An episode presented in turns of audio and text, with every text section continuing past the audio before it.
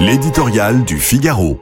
La stratégie des 1000 piqûres par Philippe Gély. Dans la galaxie des opposants à Vladimir Poutine, on connaissait les leaders politiques assassinés comme Boris Nemtsov, emprisonnés comme Alexei Navalny et Vladimir Karamurza, ou exilés comme Ilya Ponomarev à Kiev.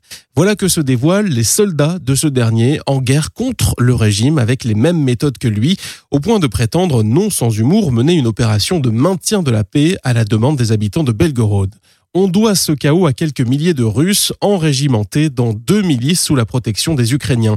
La Légion Russie libre qui prétend se battre pour la démocratie et le respect des frontières et le corps des volontaires russes de tendance clairement néo-nazie.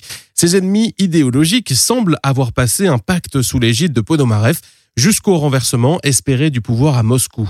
Difficile de dire si le commando des francs-tireurs poursuivait mardi son spectaculaire raid au-delà de la frontière ou s'il avait été écrasé par l'aviation et l'artillerie comme le prétend l'état-major russe. Son quart d'heure de gloire inflige en tout cas un affront personnel au maître du Kremlin, protecteur de la nation et à ses généraux.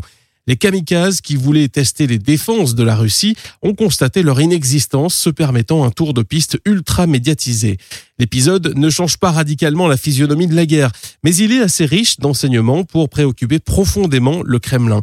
Il expose d'abord la vulnérabilité du pays le plus vaste du monde, bien en peine de protéger ses 1500 km de frontières avec l'Ukraine. Il montre la capacité de distraction et de surprise que peut exploiter Kiev à l'heure de la contre-offensive annoncée.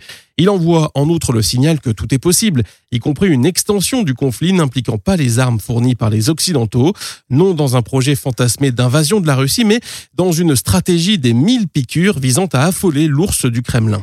Dans cette guerre où l'on n'a pas encore tout vu, les Ukrainiens viennent de dégainer une nouvelle arme russe. Que réserve-t-il demain à l'imprudent envahisseur?